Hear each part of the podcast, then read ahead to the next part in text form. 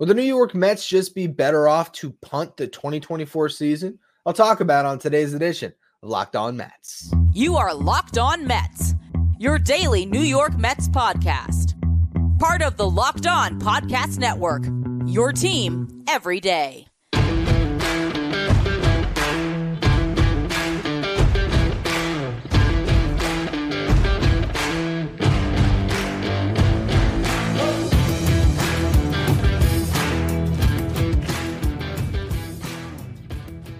Hello to all you uh, amazing Mets fans. You're listening to Locked On Mets, part of the Locked On Podcast Network, your team every day. Thank you for making Locked On Mets your first listen every day. Locked On Mets is free and available on all platforms, including YouTube. On the show today, I'm breaking down if it's just the best thing for the Mets to give up on 2024 and focus ahead to 2025. In the first segment, I'll break down the uphill battle they face in the National League East already heading into the year. In the second segment, I'll talk about if the minor moves that are being discussed right now that the Mets could make are enough for them actually to be a contender. Then in the final segment, I'll get into if it just makes more sense to focus more on player development than trying to go for it this year. Before we get to any of that, though, I'm your host, Ryan Finkelstein. If you want to find any of my work, follow me on X at Finkelstein Ryan. You can also find some of my writing at justbaseball.com, where I work as the managing editor. Today's episode is brought to you by FanDuel. Make every moment more. Right now, new customers get $150 in bonus bets with any $5 money line bet. It's 150 bucks, win or lose. Visit fanduel.com slash locked on to get started. Now, you're looking at the Mets offseason right now, it has been pretty dull. You bring in Luis Severino, you make that trade with the Brewers, you sign Joey Wendle, and then you pick up a bunch of relievers off the scrap heap. I think the Mets have gotten better, but it's hard to really give them any type of a grade right now because you're just sitting here waiting to see them make a big move, and a big move might not come. Now, we have some differing information about what the Mets' plan is. On one hand, David Stearns has made it clear the Mets are trying to compete this year. They want to play for a playoff spot, but we also are watching them in this market. And it doesn't seem like they're in on Blake Snell or Jordan Montgomery, which we've spoken about at length in the past. Andy Martino went on SNY tonight, all but ruled out those guys coming to the Mets. And while you might not like Andy Martino, his information generally is good. He's already taken his victory lap every single time he gets to on Yoshinobu Yamamoto, and he was right. The Mets didn't have a chance to get him. It, it really was you know, Dodgers or Yankees, and probably just Dodgers with everything he ended up saying in that introductory press conference. You know, Yamamoto did that. Even if Ohtani didn't go there, he probably would have been a Dodger.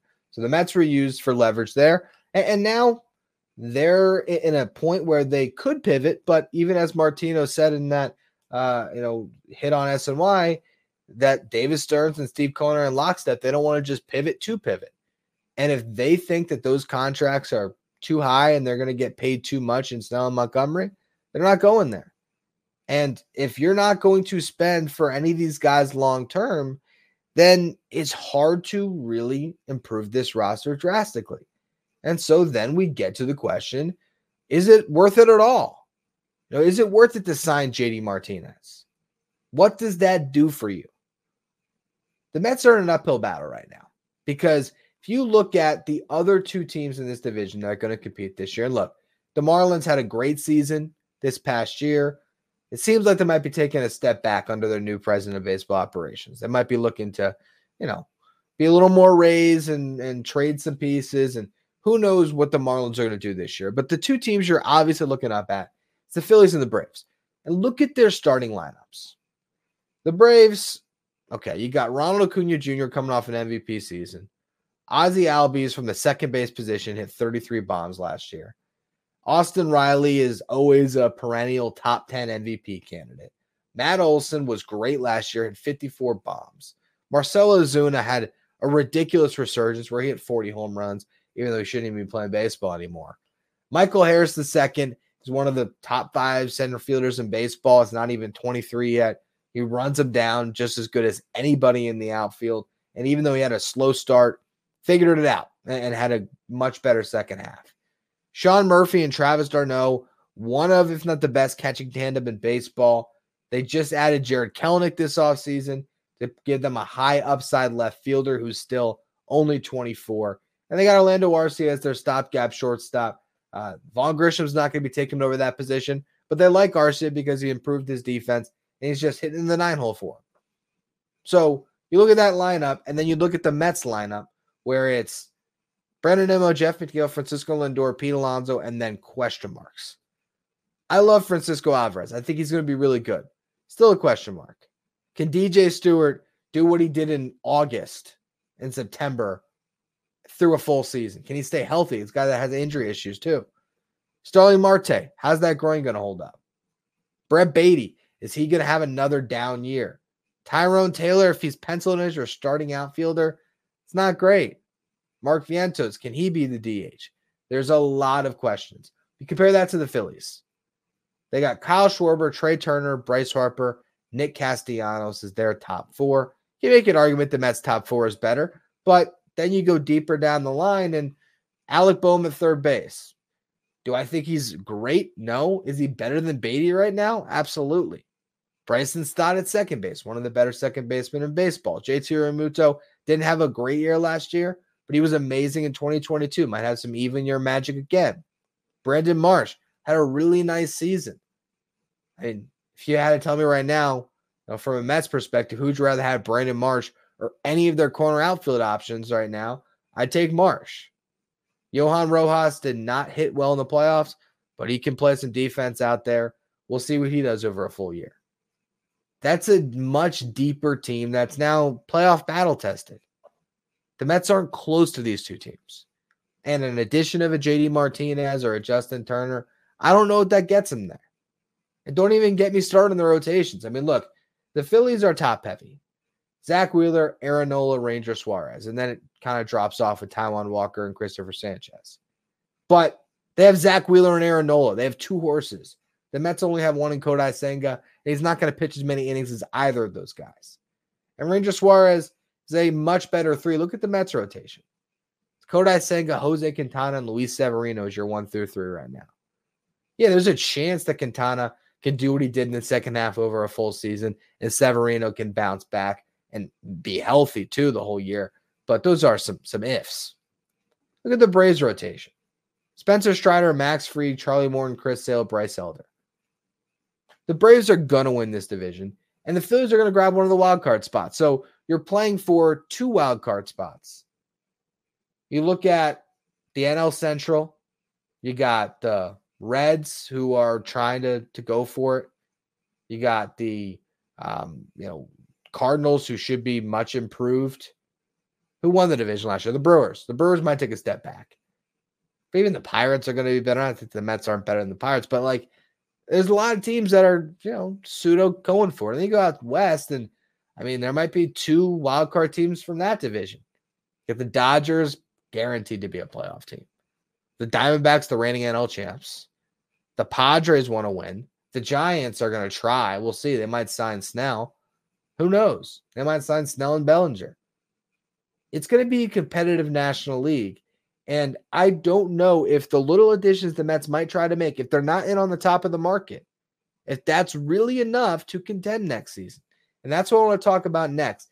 If the Mets do make some moves right now, if they sign some guys to one year deals, is that enough to really be squarely in the wild card mix?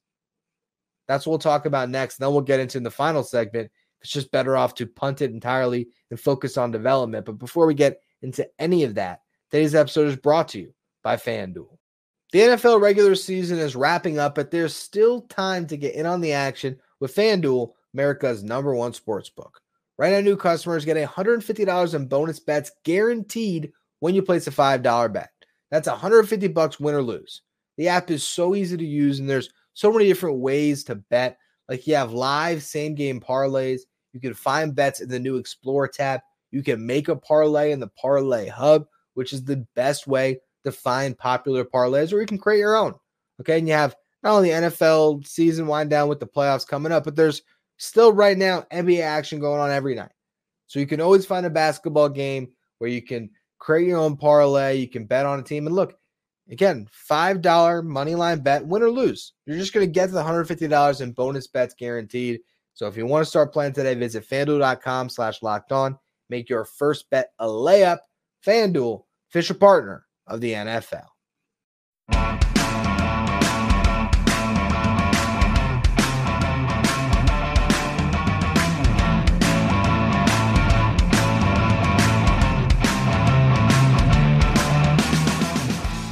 Locked On has launched the first ever 24 7 streaming channel covering everything in the world of sports as Locked On Sports today with our local experts on each team, our league wide experts on each league. You want your 24 7 coverage of everything going on in sports?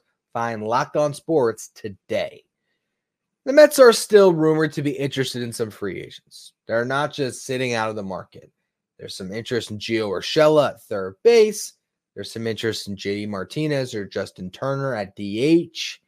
Maybe they'll get in the mix for a Sean Manaea or a Hyunjin Ryu or Mike Clevinger in free agency and add another starting pitcher to the mix.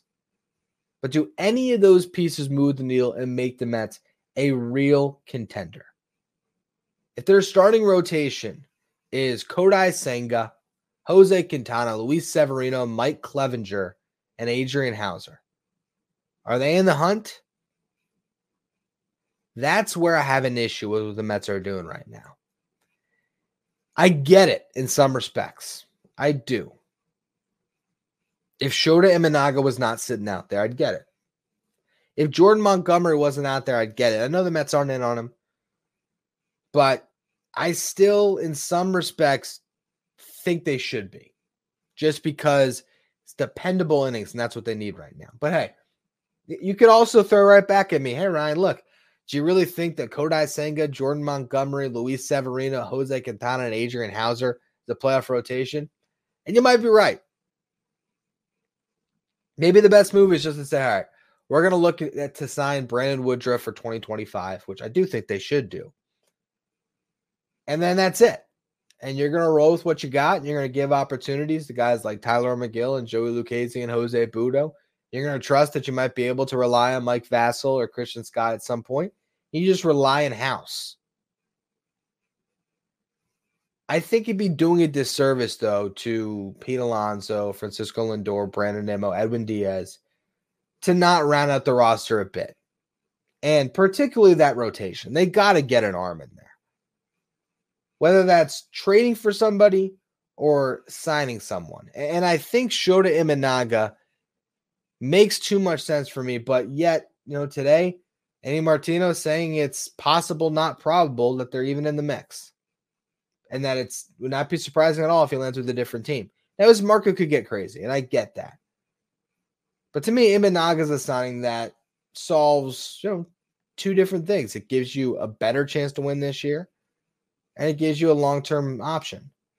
Now, if you can't pull that off, you look out in the market, what else can you get? I mean, does it make sense to trade for Shane Bieber or Corbin Burnes when they're rentals? Not really. I would love Devin Williams. Don't think you're getting them unless you take on Christian Yelich's salary, which again, the more and more that we get removed from that podcast I did, the more I think that is the perfect trade still.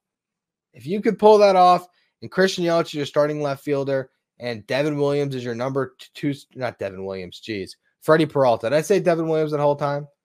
Throw him in the deal too. Get yourself an eighth inning guy. Apologies for whoever's name I said originally. I meant Freddie Peralta because Freddie Peralta comes with three years of control on a team friendly deal. That would be the ideal guy. But can you trade for him? I don't know. Getting Nick Pivetta, which we talked about on yesterday's show, that makes a lot of sense to me. I do think they have to add a arm just so they can get through this season. I really do think that that's important. And I would love it if they got a late inning guy. Because I think there is a world where certain things break your way. And we'll talk about the lineup in the next segment. So that's where I start to maybe you know pull back on the idea that the Mets should be pushing forward.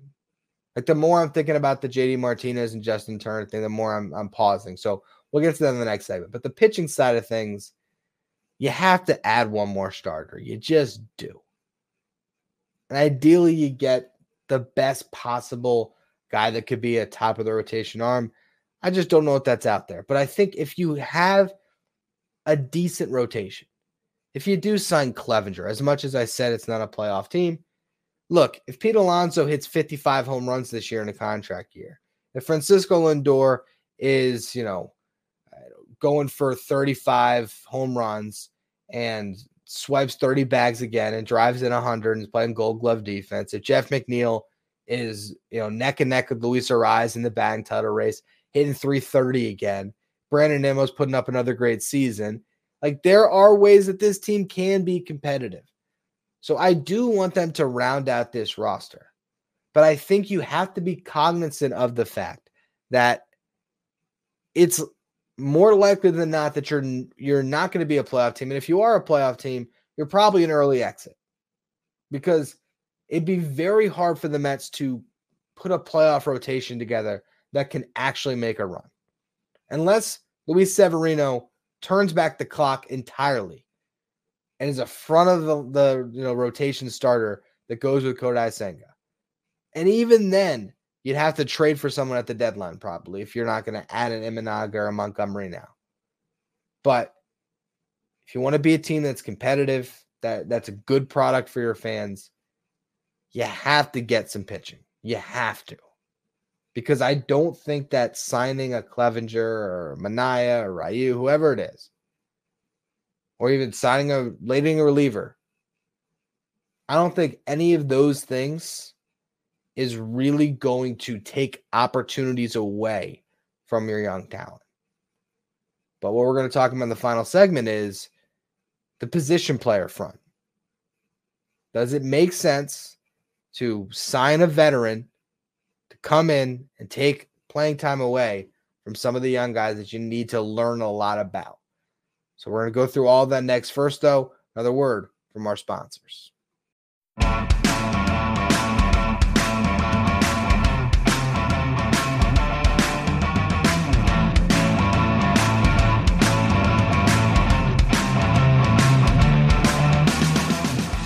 Let's revisit the Mets starting lineup a little bit here. Brandon Nimmo in center field leading off. That's great. Maybe Jeff McNeil's batting second, playing second. Lindor at short, bat third. Pete Alonso, cleanup. One through four, as I said, that's the makings of a good team. And if those four guys are having great seasons, the Mets are going to be competitive. Those are four really good players at their best that can be four all stars at their absolute best. Now, Starling Marte in right field. Let's just look at the, the corner outfield situation. Starling Marte Tyrone Taylor, DJ Stewart. It's okay. It's not great. But all right. DJ Stewart and Tyrone Taylor. There is some power there. And Starling Marte is getting paid a lot of money and was good in 2022. Is there an outfielder that you sign that makes sense? They're not going to sign Bellinger. Let's say they went out and got Harrison Bader. What does that do for them? Michael A. Taylor. No. Now, hey, you want to talk me into Oscar Hernandez? Look at his home road splits, how bad he was playing in Seattle, but how good he was away, how great he was in Toronto, and say, hey, he's probably an 850 OPS guy that's going to hit you 25 to 30 home runs and drive in 100. Yeah, I, I could get talked into that. But do we think the Mets are really going to make that move and tie up an outfield spot when they have Drew Gilbert, Jett Williams as potential guys who could be factoring into the out, outfield mix with Nimmo as soon as this upcoming season, if not 2025? Luis and Acuna could be. I mean, there's a lot of different guys could end up in the outfield.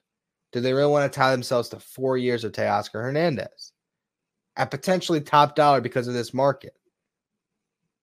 Probably not. There's been no real linking there. Jorge Soler, his days in the outfield are done. Okay, so as much as I'd love to see the Mets get another outfielder, I don't think they will. I think they're going into this season with what they have. And honestly, all of this comes back to that Ronnie Mauricio injury because that just killed you.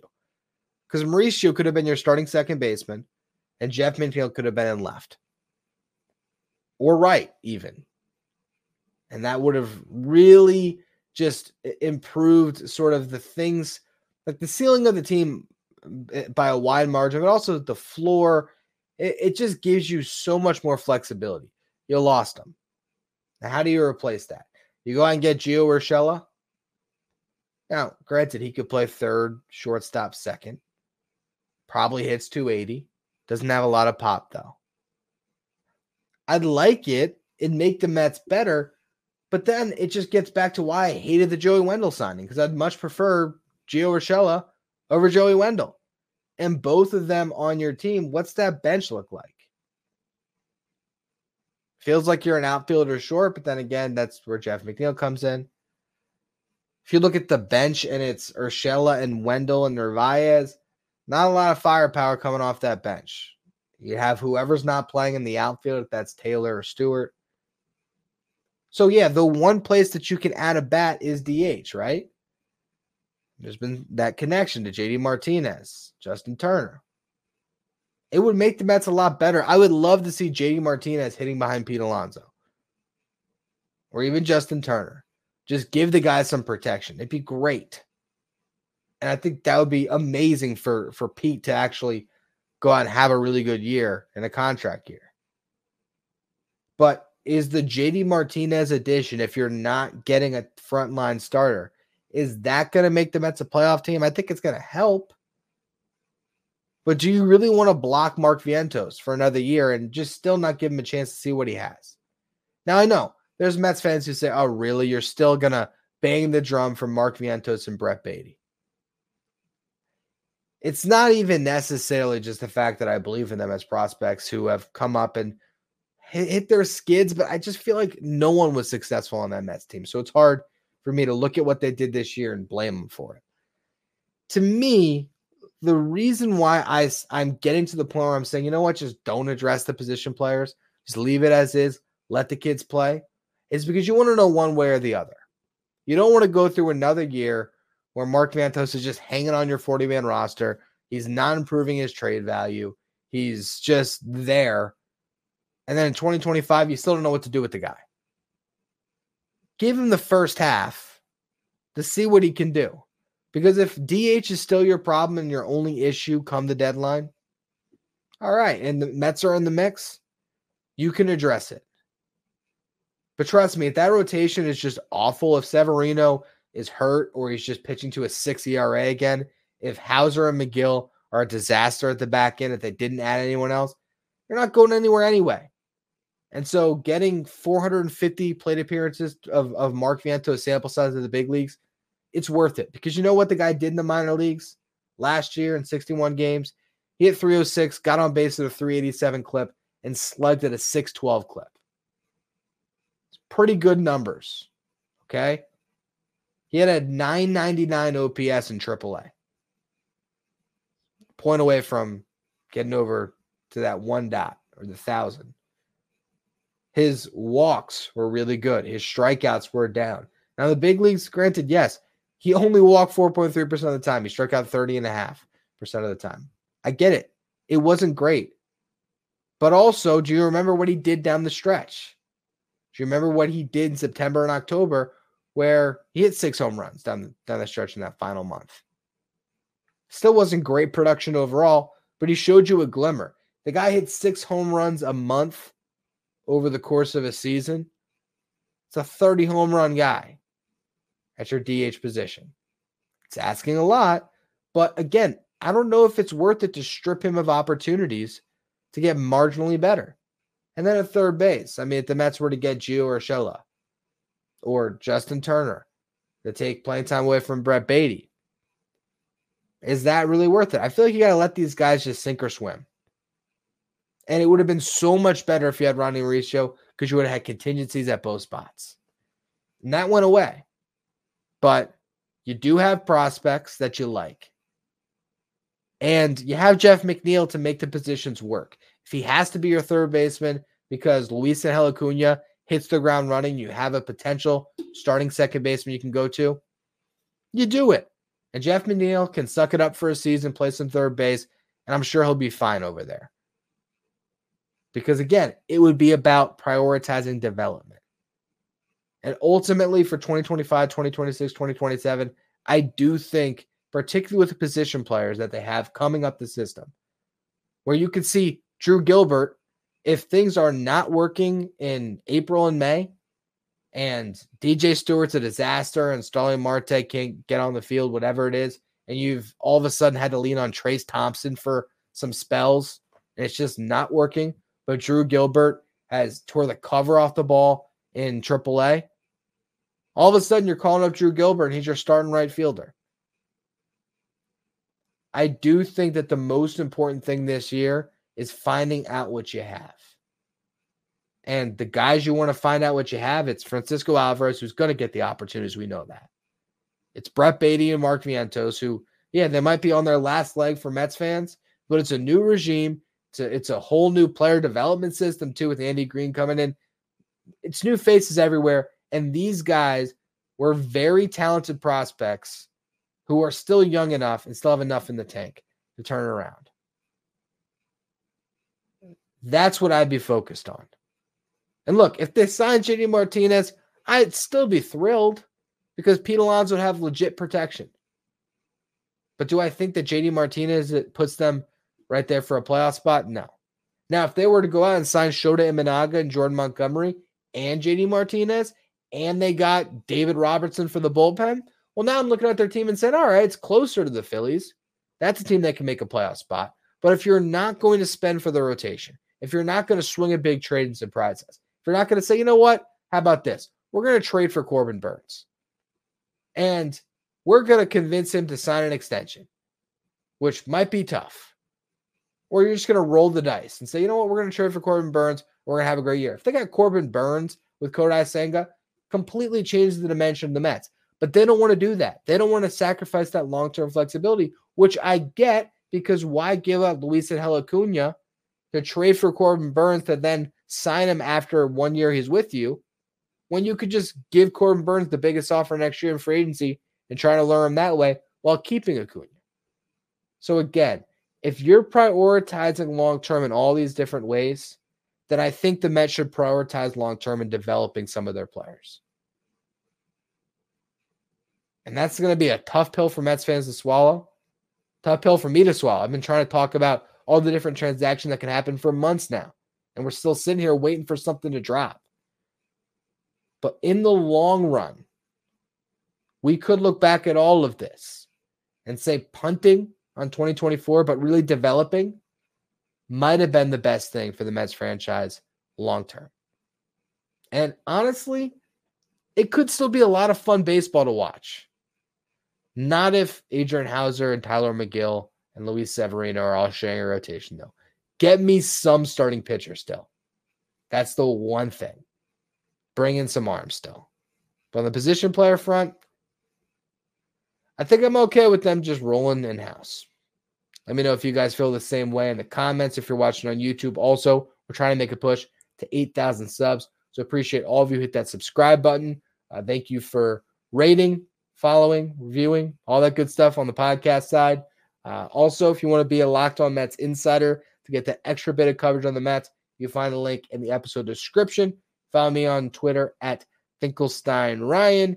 And after you've made it to the end of the show, you're watching on YouTube, head over to Locked On Sports today for the first ever 24 7 streaming channel covering everything in the world of sports.